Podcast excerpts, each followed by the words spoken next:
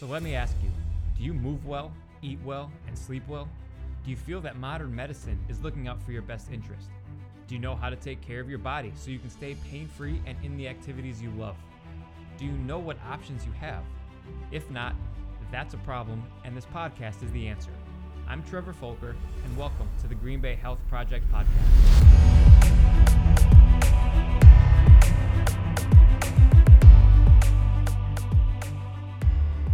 The Green Bay Health Project podcast is sponsored by Movement Performance and Rehabilitation, where we help the athletes and active adults move better, perform better, stay pain free, and in the sports and activities that they love. We do this by focusing on their movements and optimizing their mobility and strength.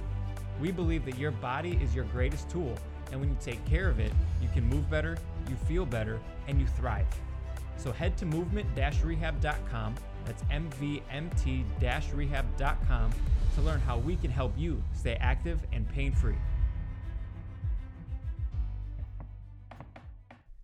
Hey, what's up, everyone? Welcome to the Green Bay Health Project podcast. And today I am joined by Nik Patrick, who holds certifications in CrossFit Level 2 trainer, CrossFit move, movement and mobility, CrossFit gymnastics. He's a movement aficionado, and I'm excited to uh, have a conversation with them. So, Nik, thanks for uh, taking some time out and talking today. Hey, what's up, Trevor? Thanks for having me. Yeah, for sure. So, you know, I'm going to throw you on the hot seat uh, right away. Could Rose have fit Jack on the board in the water? Undeniably, unequivocally, the answer is 1000% yes. It's the most selfish move in the history of mankind. Uh, completely devastating. Um, yeah, totally. Yeah, I completely agree with you. We weren't expecting that one. Um, that's a, that's a good way to kick it off. No, I completely agree. Anyways, let's uh, get into your background because I know it's uh, you kind of did some things before you kind of found uh, the gym. Well, not found the gym, but kind of what you're doing now uh, and what your role is. So I think it'll be interesting to hear the background and kind of how you came to be um, the head coach and director of training at True North. Yeah, for sure. So I guess a long story short, um, my whole life, I've identified myself as an athlete. I played sports my whole life. Um, I was always in a season or preparing for a season. And although I didn't have any aspirations of going pro in anything, I wasn't, you know, world class athlete. I still viewed myself much, very much as an athlete. Um, I really enjoyed the process of trying to get better for a particular sport or or season that was coming up. Um, I was fortunate enough to play five years of college basketball, and when my last season ended, it was man, it was a hard stop um, suddenly I found myself um, without a, lo- a big sense of purpose, I guess you could say. I wasn't preparing for a mm-hmm. season. My athletic career was quote unquote over. Um, so I was really just kind of wavering when my best friend introduced me to this thing called CrossFit. Um, up until then, I was in the gym, you know, doing bis and tris and stuff like that. And he said, try this workout with me. And I looked at it on paper and I said, oh, uh, well, that's cool. What are we going to do after? And he just kind of looked at me and gave me a little smirk. And we hit the workout. And, you know, eight, nine minutes later, I'm flat on my back, looking up at the lights, like, what just happened? Toasted. Toasted, smoked. And I was hooked. Um, I hadn't pushed myself like that in months. Um, and I was completely hooked. Um, so at that time, post college, I was working at a local college in my hometown. Um, I had an office job, and then I also coached basketball. And I absolutely loved coaching basketball. You know, I was just coming off my final season, um, so I still had a lot of knowledge fresh in my mind. Um, but the thing that I didn't love was the desk, the desk job part of it. Mm-hmm. You know, while I worked with you know really cool people, um, great people, um, I, I just felt like a, you know like I was in a cage all day, um, not really fulfilling and using my skill set to the best of my abilities, and it just felt like I was not wasting a life, but wasting a lot of potential. So I sat down. I said, you know, what am I passionate about? Okay, I, I like coaching. I like hard work. Um, how can I make this my everyday life? So then I started looking to into how do coaches get into CrossFit. Um, you know, you have to get your start out with your level one certification. So I researched, you know, how do I do that? I went and I did that. Um, and then I made the choice to quit my job. Um, it wasn't easy. Um, I'm not sure my parents were super excited about it. Um, but they understood that I wasn't happy and I needed to take a chance. Mm-hmm. So what I did was I started emailing places, telling my story, much like I just told you. Um, and I got a response from a gym in Green Bay. I came down here and visited, and pretty much just dove in head first. Um, the first few years were sort of rocky um, for for many reasons, but ultimately, uh, I'm fortunate enough where I made it through the worst. I tried to keep learning, and I, you know, looking back, I'm not exactly sure how I got here today. Um, it took a lot of help from a lot of people, um, but here we are. For sure, that's that's awesome, and I'm like you you touched on a few different things that I think are pretty interesting. Like a lot of people, when they compete for majority of their childhood into the teens and then if they're lucky enough to play in college you know at some point that comes to an end and a lot of people i think drop off at that point because they can't they, they don't know where to turn or how to get back into that competitive atmosphere and i think a lot of people identify like that or identify towards competitive sports and when that's over they they don't know where to turn so the fact that I mean, your buddy turned you on to CrossFit, and now it's led you all the way here. I think is is huge. A lot of people are searching for that kind of stuff. You know. Yeah, I mean, looking back, it really saved me. You know, I was still, I was still in my early twenties, and I was at an age where I could have kind of a fork in the road. You know, I could have turned to the unhealthy lifestyle. You know, just sit at the desk. Um, you know, bars on the weekends and, and all that. Um, luckily, I was introduced to a different path.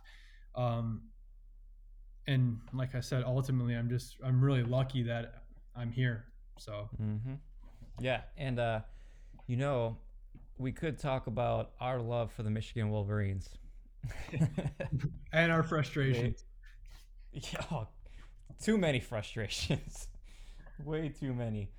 Um, anyways, so you're at you're at True North now, and I mean, I know that you preach movement, mobility, and I mean quality of movements. A lot of people think, you know, just throw some weight around. It doesn't matter how you beat up your body. So, what I really want to ask you is how you came to found that, and and what you or how you kind of direct your members and your clients that you work with to pick up some of that or the importance of just taking care of your body, moving well, like movement quality over, you know, poor lifting patterns and mechanics. Like how how did you get into all of that and then how do you work with your members on that stuff?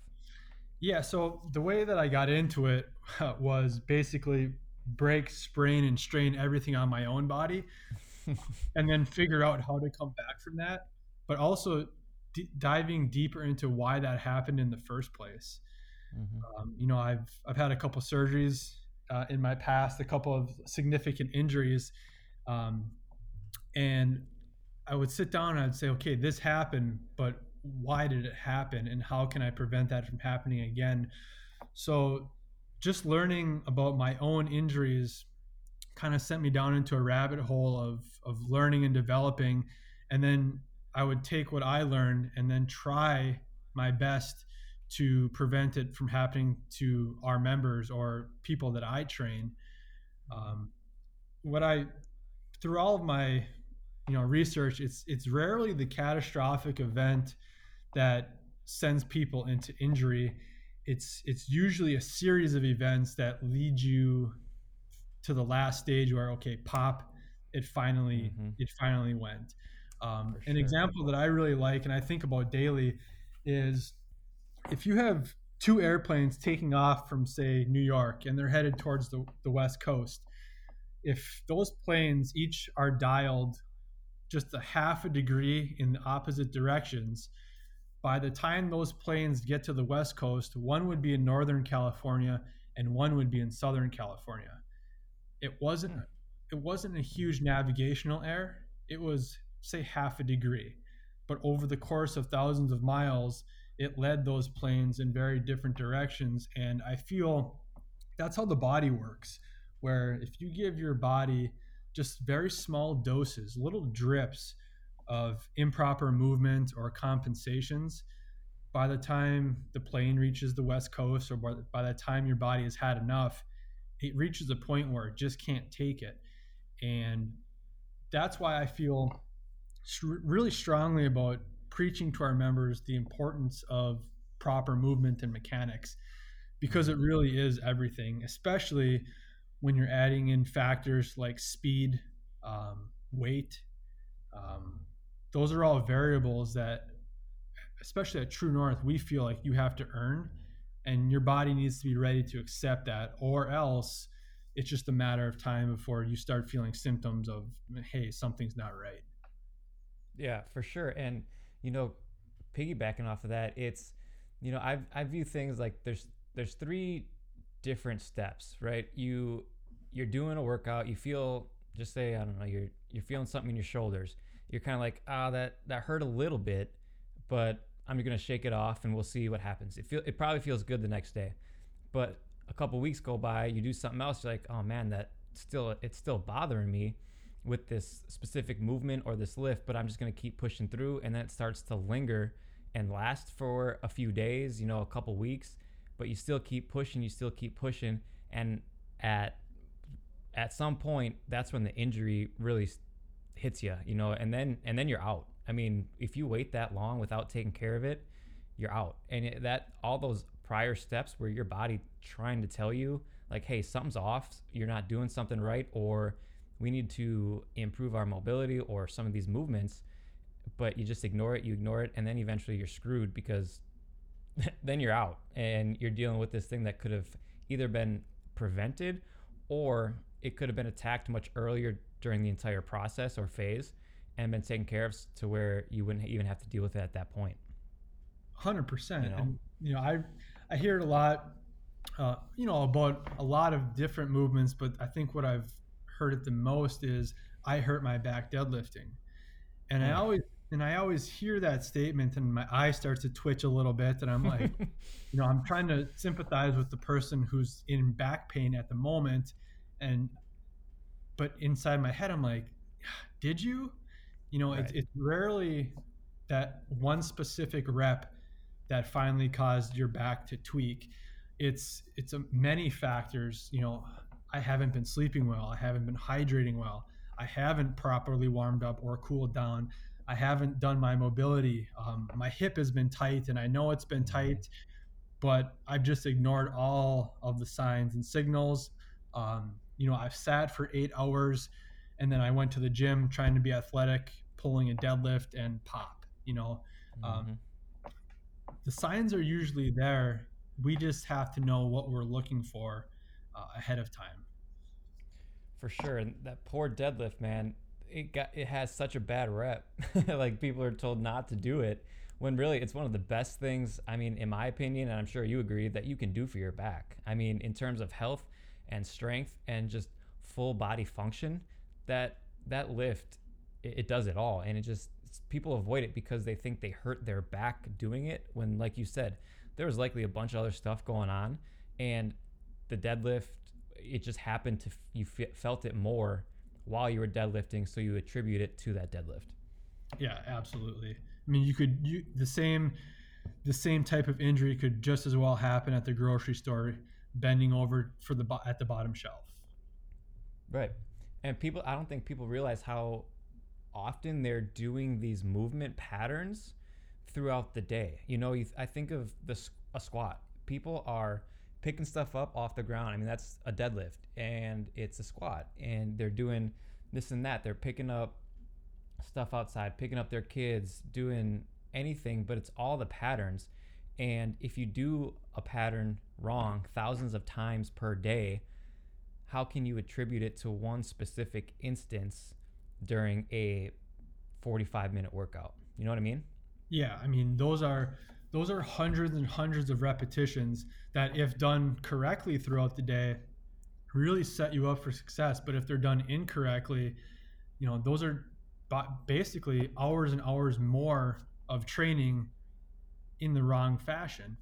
Um, and that's, I mean, those those are the reps that equate to the half a degree that the airplane is traveling exactly. towards the west coast. You know, um, we don't notice it in real time that we're we're bending over instead of hinging until mm-hmm. we can't bend over anymore because we're we have a hard stop because of injury. For sure, absolutely. I mean, that's I like that airplane scenario. I have never I had never heard that analogy, but that it, it's spot on. So when when you have new members, um, I know that you guys put them through uh, kind of uh, training, I guess you could say, and I think that's really unique and it's really important.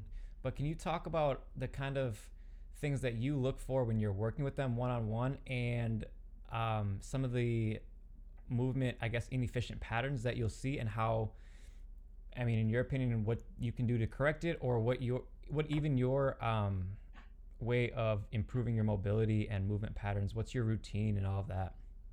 Yeah, so we go through a we call it prep course at True North Performance, where athletes will come in and I'll teach them all the foundational movements that they would see in a traditional workout that we go about. And as I'm teaching those movements, I really start to study the athlete and watch how they move and the value of that is is just enormous where we can make changes in real time to their movement and get them moving properly right from the start. And i like i really like our approach is because we empower the athlete. We give them the why. Hey i'm going to have you adjust this in your squat and this is why. Whereas mm-hmm. you know if we just tell people if we just give people commands like do this do this you know they might not care. You know they're they're looking for a workout. Um, they're not trying to be perfect but if we can give them the whys behind why we're asking them to do what we're asking them to do um, it's just it's very beneficial for them as an athlete gaining awareness of for example where their body is in space. Like i'm at the bottom of my squat. Okay i should feel my knees pushed out. Oh now i can start to connect that feeling to my brain. Um, Mm-hmm. And before you know it, just with a few reps, they've adapted and they're already starting to move better. Um, mm-hmm. The other thing is we, while watching them move, we can start to identify some mobility restrictions they may have, and then again empower them with certain mobilizations, you know, soft tissue work, um, some banded joint mobilizations to clear up some restrictions. And again, after we have them do that for one two minutes they can feel in real time like wow i can stand up straight and my hip isn't super tight um, mm-hmm. and then you have them if you can yeah, if we if we can get athletes to feel what it feels like to feel better the sky is the limit um, mm-hmm. i feel like a lot of people just go through the day not even realizing that they're maybe operating or feeling only like 70% as good as they could. And what we do is we show them, hey, this is what like 90, 95% feels like. You could live here and this is this is what you'll do to get there. Mm-hmm. I think a lot I think a lot of people are shocked at how far minor tweaks or corrections can go in regards to their health and how well they move. Um, they I think a lot of for some reason people think it's this huge process or undertaking and they don't realize how badly the body wants to move well and how quickly it'll adapt with certain cues and just basically what you feed it. So like you were saying those those one-on-one things are just they're invaluable and the cues that you're able to give them in real time and then they can feel that turnaround within usually a minute or two is huge. Yeah uh, one of the best quotes i ever heard was the body is an adaptation machine. And it, it's 100% true. You know you think about you know you're, you're driving on a road trip you're sitting in the car for two or three hours you stop at the gas station you get out of the car and the the noises you make are just like oh oh man. It takes you like six seconds to stand up you know into the parking lot your hips have already adapted to a shortened position just in two hours mm-hmm. you know that's that's a great example of your body as an adaptation machine um, and when it comes to mobility certain mobilizations that we do with our athletes literally take one to two minutes and the body will already adapt just over the course of 60 to 120 seconds. It's it's truly amazing. Um, the body is from the day you're born until your very last day, it is always trying to adapt and heal. You just have to give it the correct input. For sure, it it wants that environment. It wants it wants to take care of you, but you have to basically take care of it at the same time. I mean, unless you're taking care of your body, you, you can't ask it to take care of you without you taking care of it.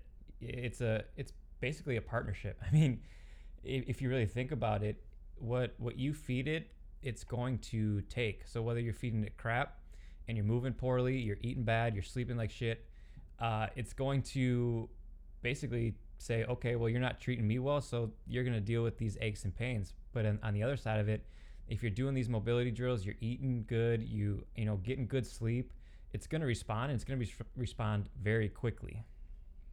Yeah, I think a lot of people feel like the task to feeling better is is a really daunting one, and like you just said, it's it's not that daunting if you just eat the elephant. And how do you eat the elephant? One bite at a time. Um, you don't have to perfect everything at once. I, I I always say pick one thing, get pretty good at it, address one issue, and then move on to the next.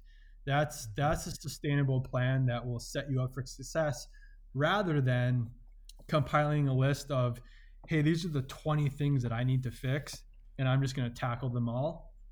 If you try to do all of them, you'll likely do none of them and you'll be burnt out and that'll be it. For sure. And that's I think that's the biggest issue, or you know, people want to start and they start, but as fast as it took them to start, it usually takes they usually quit just as fast because they start to think, "Oh, I'm moving bad.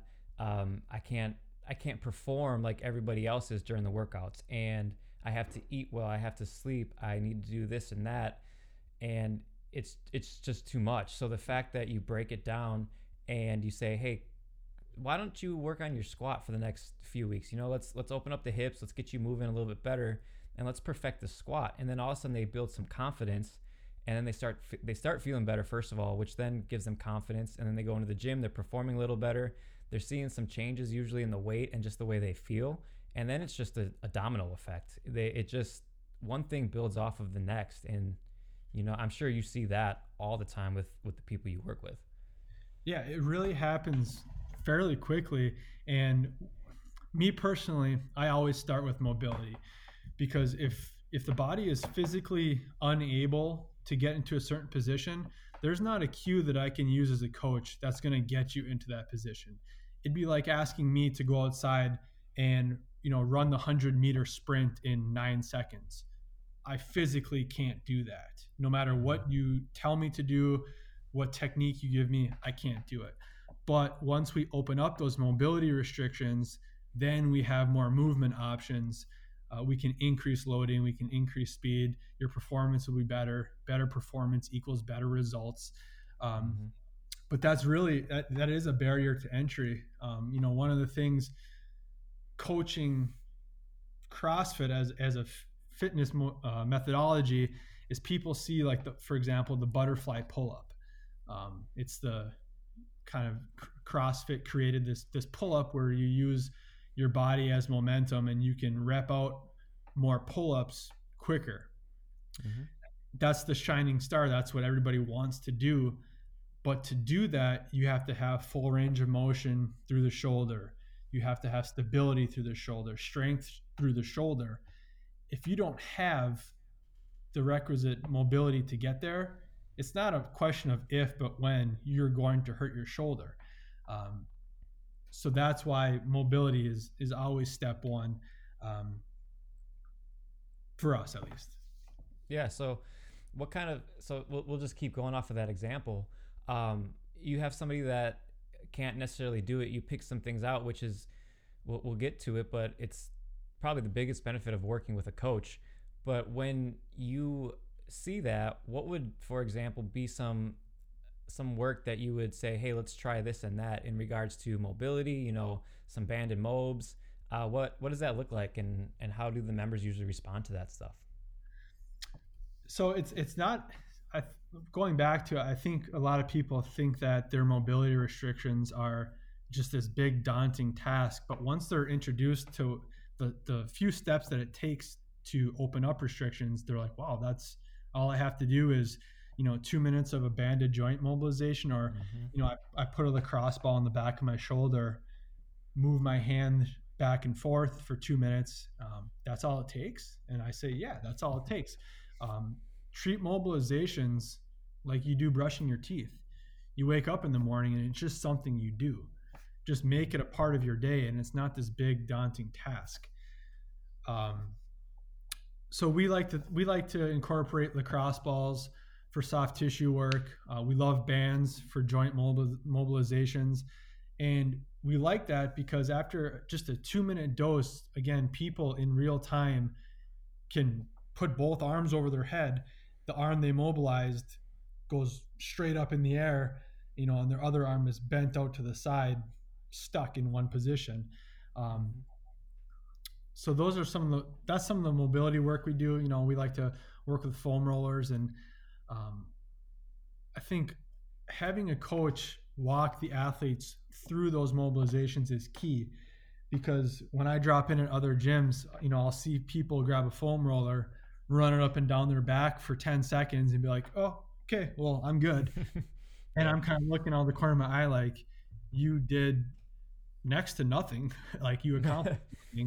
Um, so I, I think a lot of times people don't exactly know how to do the mobilizations or what the most effective way to use a foam roller might be or a lacrosse ball. So having a coach there to show them, hey, this is the way, that's huge. Mm-hmm.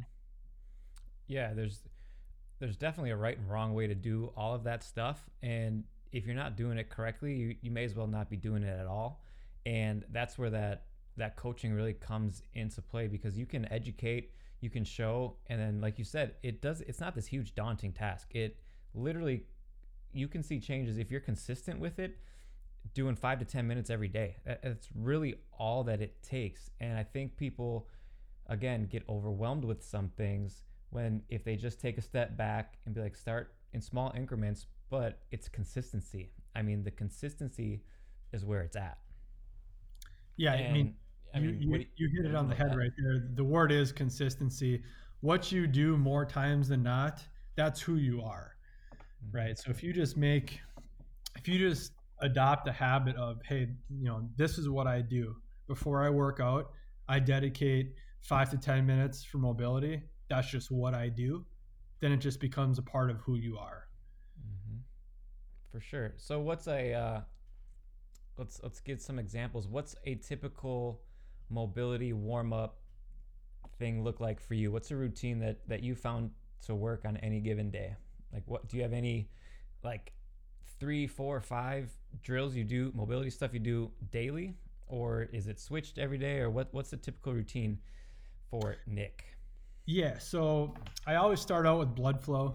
Um, way back when I can't remember where I read it, but the, the statistic kind of jumped out and was pretty alarming to me that you know at rest 80% of your body's blood is stored within the organs and only 20% is flowing throughout the muscles so warming up is just elevating your core temperature you know 5 minutes of biking jogging jumping rope whatever just warming your body a little bit pushes all that blood out of the organs and into the muscle. And that's always step one. Um, step two is usually looking at, you know, what am I about to do for exercise that day and making sure my body can get into those positions without weight. Um, mm-hmm. so, for example, if I'm going to do any type of overhead pressing, I need to make sure that I can lift my arms over my head and get my biceps by my ears. And if I'm a little bit short, okay, let's grab a band.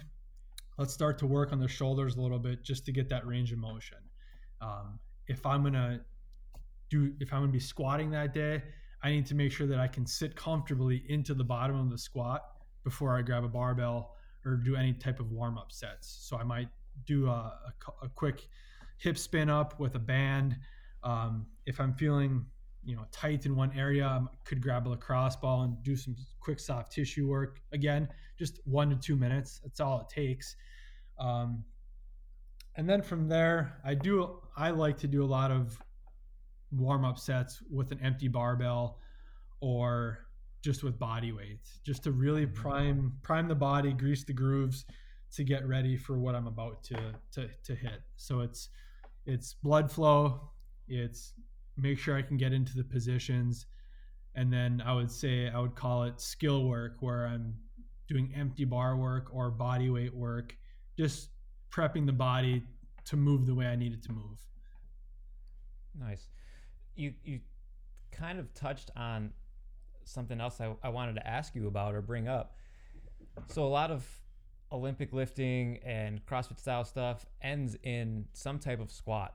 You know, what and there's a certain time frame that people a lot of people are spending time seated in a seated position all day driving working doing this or that it, it's seated and a lot of times like you were saying things are tight you're not moving around so the joints aren't kind of flowing how could somebody improve their their squat i mean is it just sitting in a squat for x amount of minutes per day would that be would they get improvement with that or what would you recommend if they just simply wanted to improve their squat technique when it comes to squatting, um, I Kelly Starrett is kind of world renowned. Um, you know, it's okay to stand on the shoulders of giants, right? Um, mm-hmm.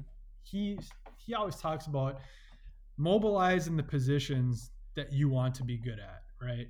So if I want to be good at a squat, I need to spend time squatting, right? So if you think about a traditional day in the gym, you really only spend a few seconds in the bottom of your squat. You know, it's down and then it's quickly up. Um, so if you mm-hmm. want to get a better looking squat, we need to do things that look like the bottom position of a squat, whether that's um, sitting in the bottom of a squat, watching TV for five to 10 minutes daily, um, letting the hips open up.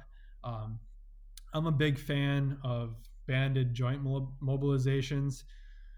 So we call it kind of the Spider-Man um, position where we have a lateral band hip distraction and it looks like a single leg squat. And then we spend two minutes there just working to different end ranges.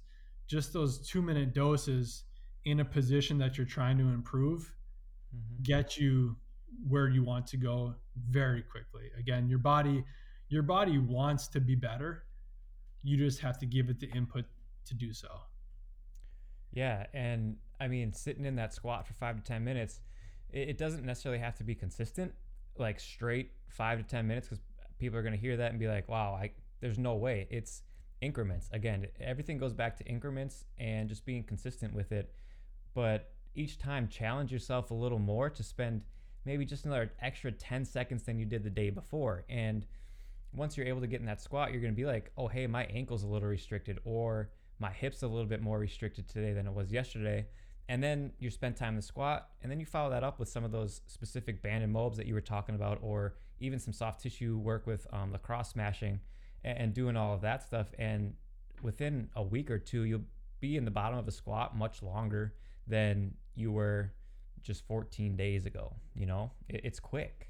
Yeah, and I think you hit on something really important too. Is a lot of these mobiliz- mobilizations just start to really empower the athlete to have a an understanding of what their body is is telling them. So if you're spending, if you aspire to sit in the bottom of a squat for five minutes, your body is going to tell you quickly where you're tight. Um, mm-hmm. Like, hey, we're down in this rock bottom squat. I don't like what I'm feeling in my, say, for example, right lower back. My right hip is super tight. Well, now you have something that you can specifically target to clean up.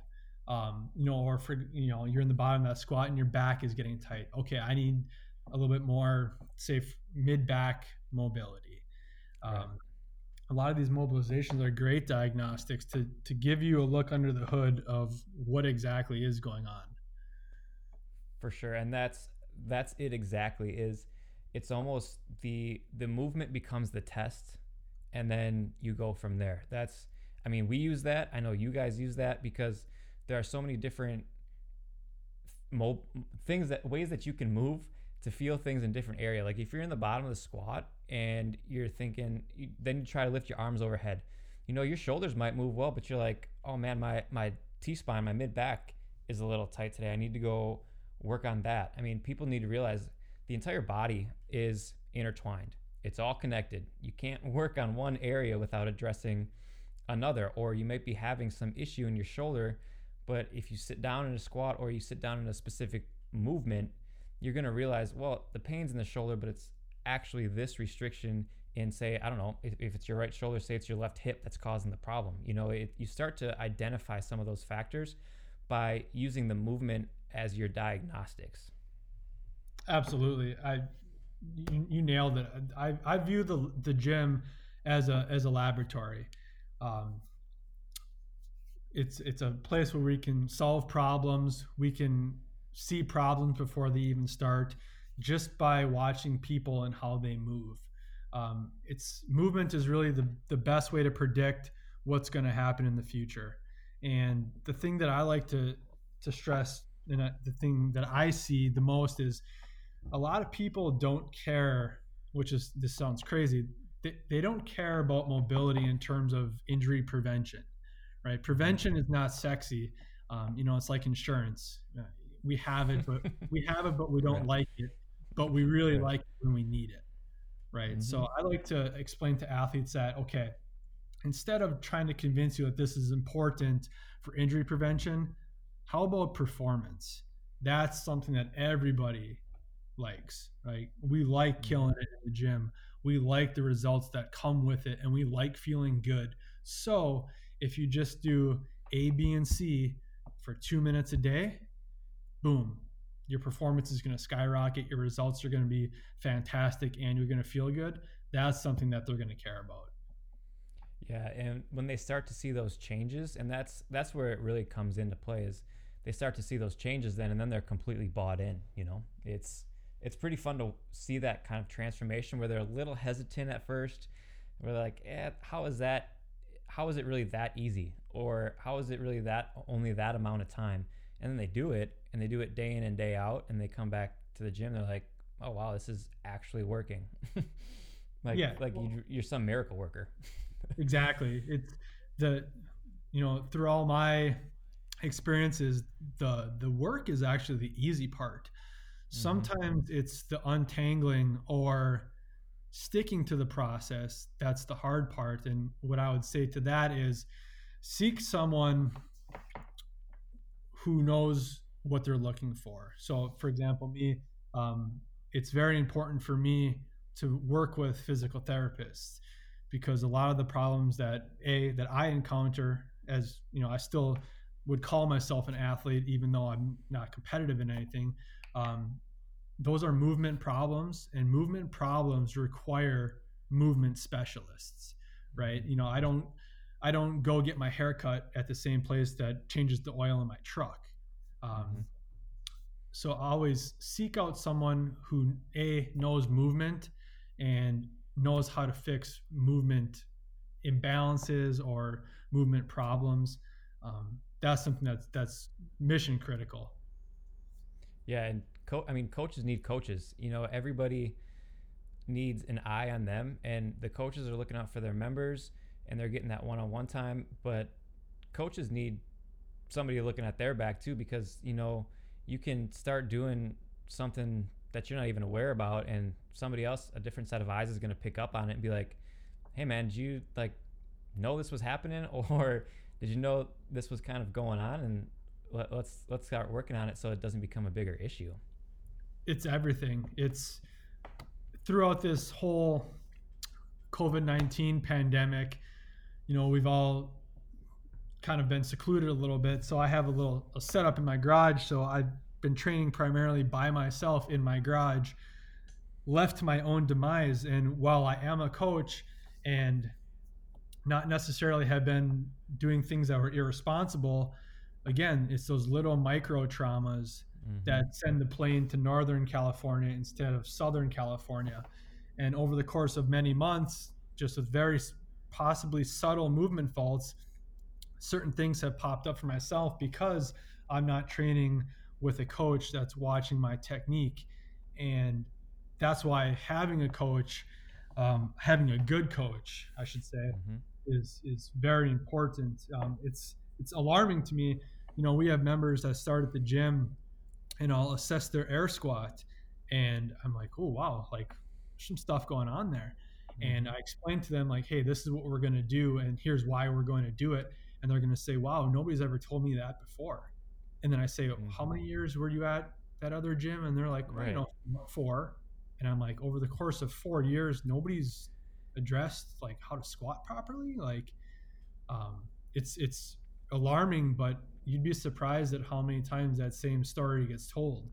Um, so every I, I feel everyone should have a coach and coaches should also have coaches for sure. I, I completely agree with that. It's it's incredibly valuable to have another set of eyes looking at you. I mean, I was in by you guys, and I was doing a. Uh, this was a few months ago, I think, but I mean, just a single leg dumbbell RDL, and Kelly was like, "Hey, Trevor, you're twisting at the hip a little bit, like you're opening up a little more rather than being straight out." And I was like, "Huh."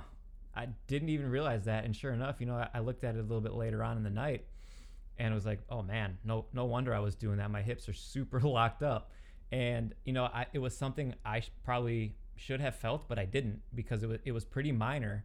But having that set of eyes looking at me, looking specifically for how I was moving during my workout, she probably caught that. Where you know, had had she not, I might have kept doing that and ended up with some with some kind of back issue, likely. Totally, and you know, I'll use Kelly as an example um, because of our similar schedules. Kelly and I pre COVID nineteen would work out a lot together, and God bless her, she. I asked her, you know, hold me accountable, and you know, she would tell me like, "Hey, you're doing this," and you know, the competitor in me would get angry and be like, "Yeah, right. No, I'm not." Right. Well, and then she'll shoot a video and show me, "Yeah, you are doing this," and it's. Mm-hmm. I can't think of. I mean, countless tweaks, sprains, whatever she saved me from just from telling me, hey, this is what you're doing. Um, you could probably clean that up right now. And it's mm-hmm. just incredibly valuable. Yeah. And, and, you know, sorry, go ahead. No, go ahead. I was just going to say, you know, taking video also is a super easy way that you can identify some things. Like if, if you're not feeling confident in some, or if somebody's ever being like, hey, I think this is going on, and they try to refute it or, or battle it, just take a video, take a quick video from the back, side, and front, and there's no more proof than that because the video won't lie, and it actually shows quite a bit.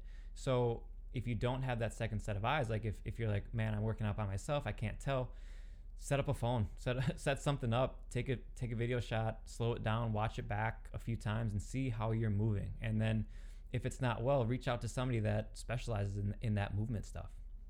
Yeah, the, the video certainly doesn't lie. I mean, I've been in situations before where, you know, I get it. You know, I'm coaching a class and there's a there's an athlete that's working extremely hard, um, and I give them a, a, movement correction, and they look at me like like I'm crazy. Like, no, I'm not doing that. Mm-hmm. And I always say, who could you trust more, the coach who has a resting heart rate or the athlete, you know, who's maybe upside down doing handstand push-ups with the heart rate at 160. You know, right. Who's who's probably you know seeing things more clearly. Um, mm-hmm. So you know, again, always always trust the coach and, and seek a good coach. That's that's the biggest part is seek a good coach. Find somebody that you can relate to and somebody that that truly has your uh, your best interests in mind and just wants to help. I mean, I understand you're in the heat of the workout, heat heat of whatever your competitive activity you're doing. You don't want to be told that, hey, you're doing this a little wrong. Let's make this slight adjustment. But it, it's important to note that, like you just said, the coach they're at rest. They're not competing. They're not heavy into a workout. They can pick up on some things that you cannot always feel, and that is incredibly important for for people to understand that it's you're just looking out for the for the good of their health in, in the long run. Like that's all all that it comes down to. Yeah, I mean that's what it is. I mean if I'm if I'm coaching a 60 minute class and I don't give each person one or two cues, I'm not I'm not doing my job because mm-hmm. nobody goes throughout a 60 minute class and does every single repetition perfectly. So mm-hmm for me as as a coach to to do to basically provide the service that I'm supposed to provide, I do need to give feedback whether it's you know if they want to hear it or not. It's all designed to to help help them move better, keep them safe. Um, there's you know I'm not trying to tear anybody down. Um, it's all in the name of movement and, and, helping people. I mean that's at the at the end of the day. Um, we're just trying to get fit. You know, we're not trying to win the CrossFit games.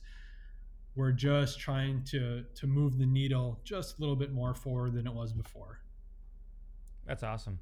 That I think that's a that's awesome. There's no need to say anything else. Let's get into the uh, the questions then, because honestly, that was a perfect ending to this. Um, so, what's one of your favorite health related books?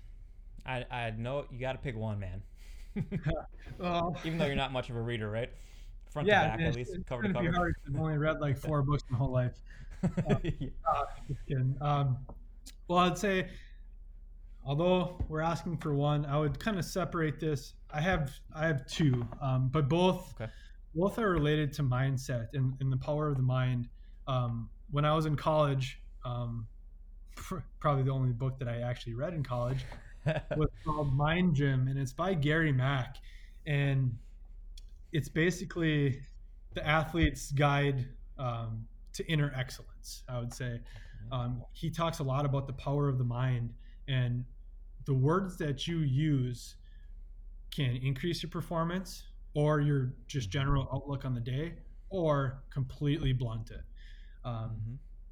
I was a basketball player and first four years of college, you know, had fun, you know, solid. Um, going into my final year, I read the book, and the example that he uses is when you go, say, to, to take a shot, if your mind thinks don't miss, the only thing that your mind is actually going to pick up is miss, right? Mm.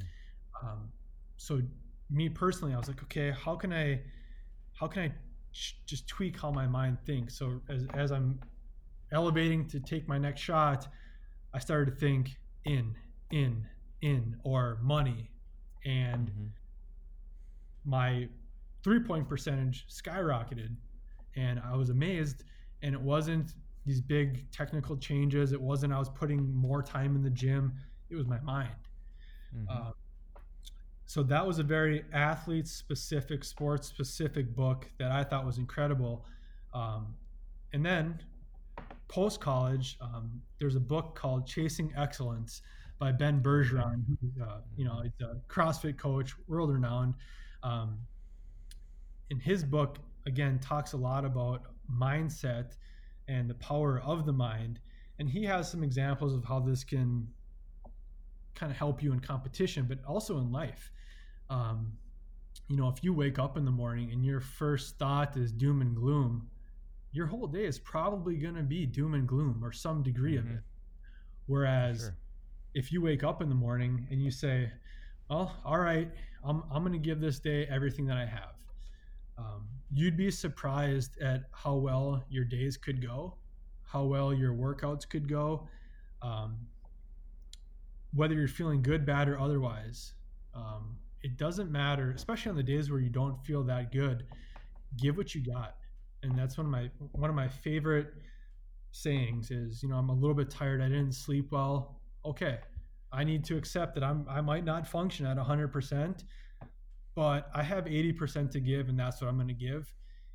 Whether it's during a workout, whether it's at work or with relationships, um, give what you got and you'd be surprised at how that little mindset tweak can really brighten up your day everything always comes back to the mind i, I read something at one point where it was you know a lot of people do things based off of how they feel and feelings and emotion and your emotions are gonna that's a roller coaster throughout the day so if you pick what activity or what you're going to do based on how you feel at any given time of the day you're likely not going to get anything done. It's it, it, you can't ride that wave. It's just do it anyways or do it in spite of how you feel because usually especially in regards to work workouts and I mean things you enjoy doing, you're gonna walk away feeling much better than you did the hour before you you even started. It, it's it's incredible. Yeah, absolutely. I you know I don't want to sound like a the impersonal dead-eyed person but you know i find myself throughout the day telling myself the feelings don't matter mm-hmm. like what you're feeling right now does not matter because ultimately you always have two choices you can stop or you can keep going whether it's during a difficult workout um, a difficult time in your life you always have the same two choices stop or continue um, but just not letting the feelings mm-hmm. take over what you're doing is so huge. I know we're both fans of Jocko Willink, and mm-hmm. his thing is he always tells himself good.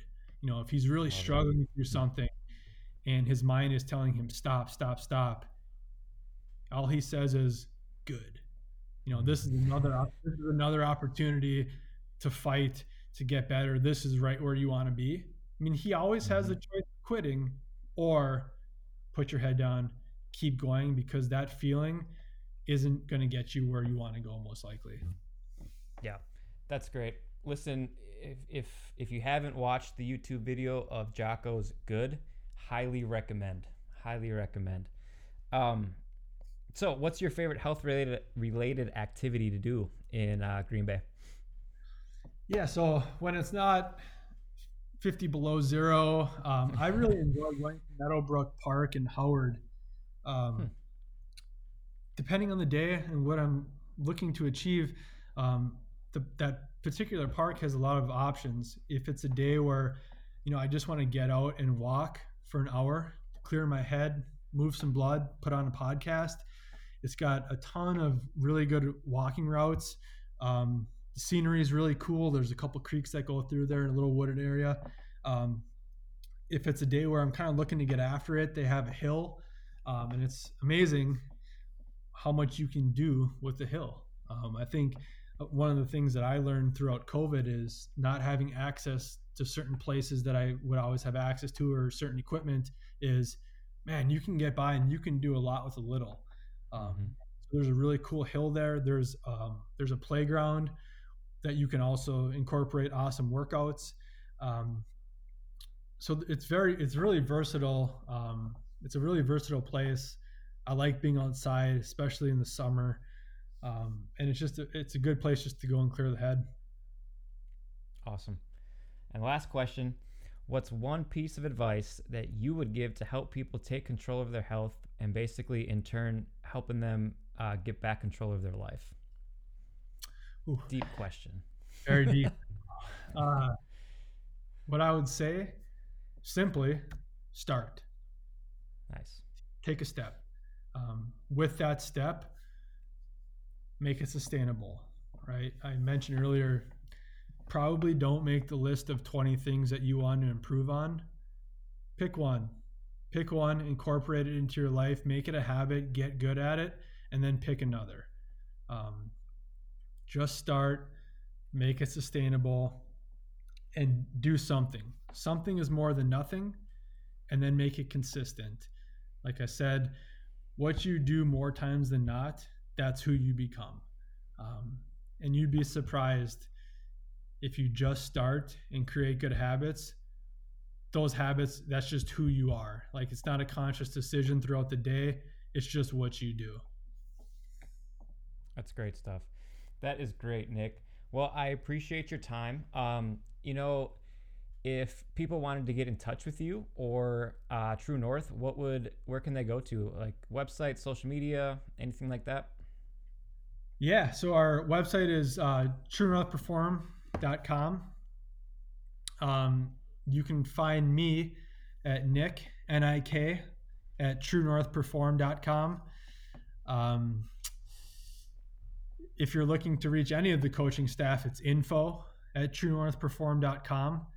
Um, if there's anybody out there who thinks that they could benefit from a just a good group of people who are just looking to get healthy, get fit, have a good time together, have the best hour of their day, really, um, in a no sweat environment, I highly encourage you to reach out. Um, we'd love to work with you. For sure. Like I told Kelly, uh, you know, you know, I'm a big fan of you guys and what you're what you're doing over there. So I really appreciate your time and uh, yeah, just thanks for coming on. Yeah, it's been an awesome time, man. All right, guys, and as always, thanks for listening to the Green Bay Health Project podcast. If you would like more information about one of our guests or us at Movement Performance and Rehabilitation, just send us an email at info at mvmt-rehab.com. That's info at movement-rehab.com.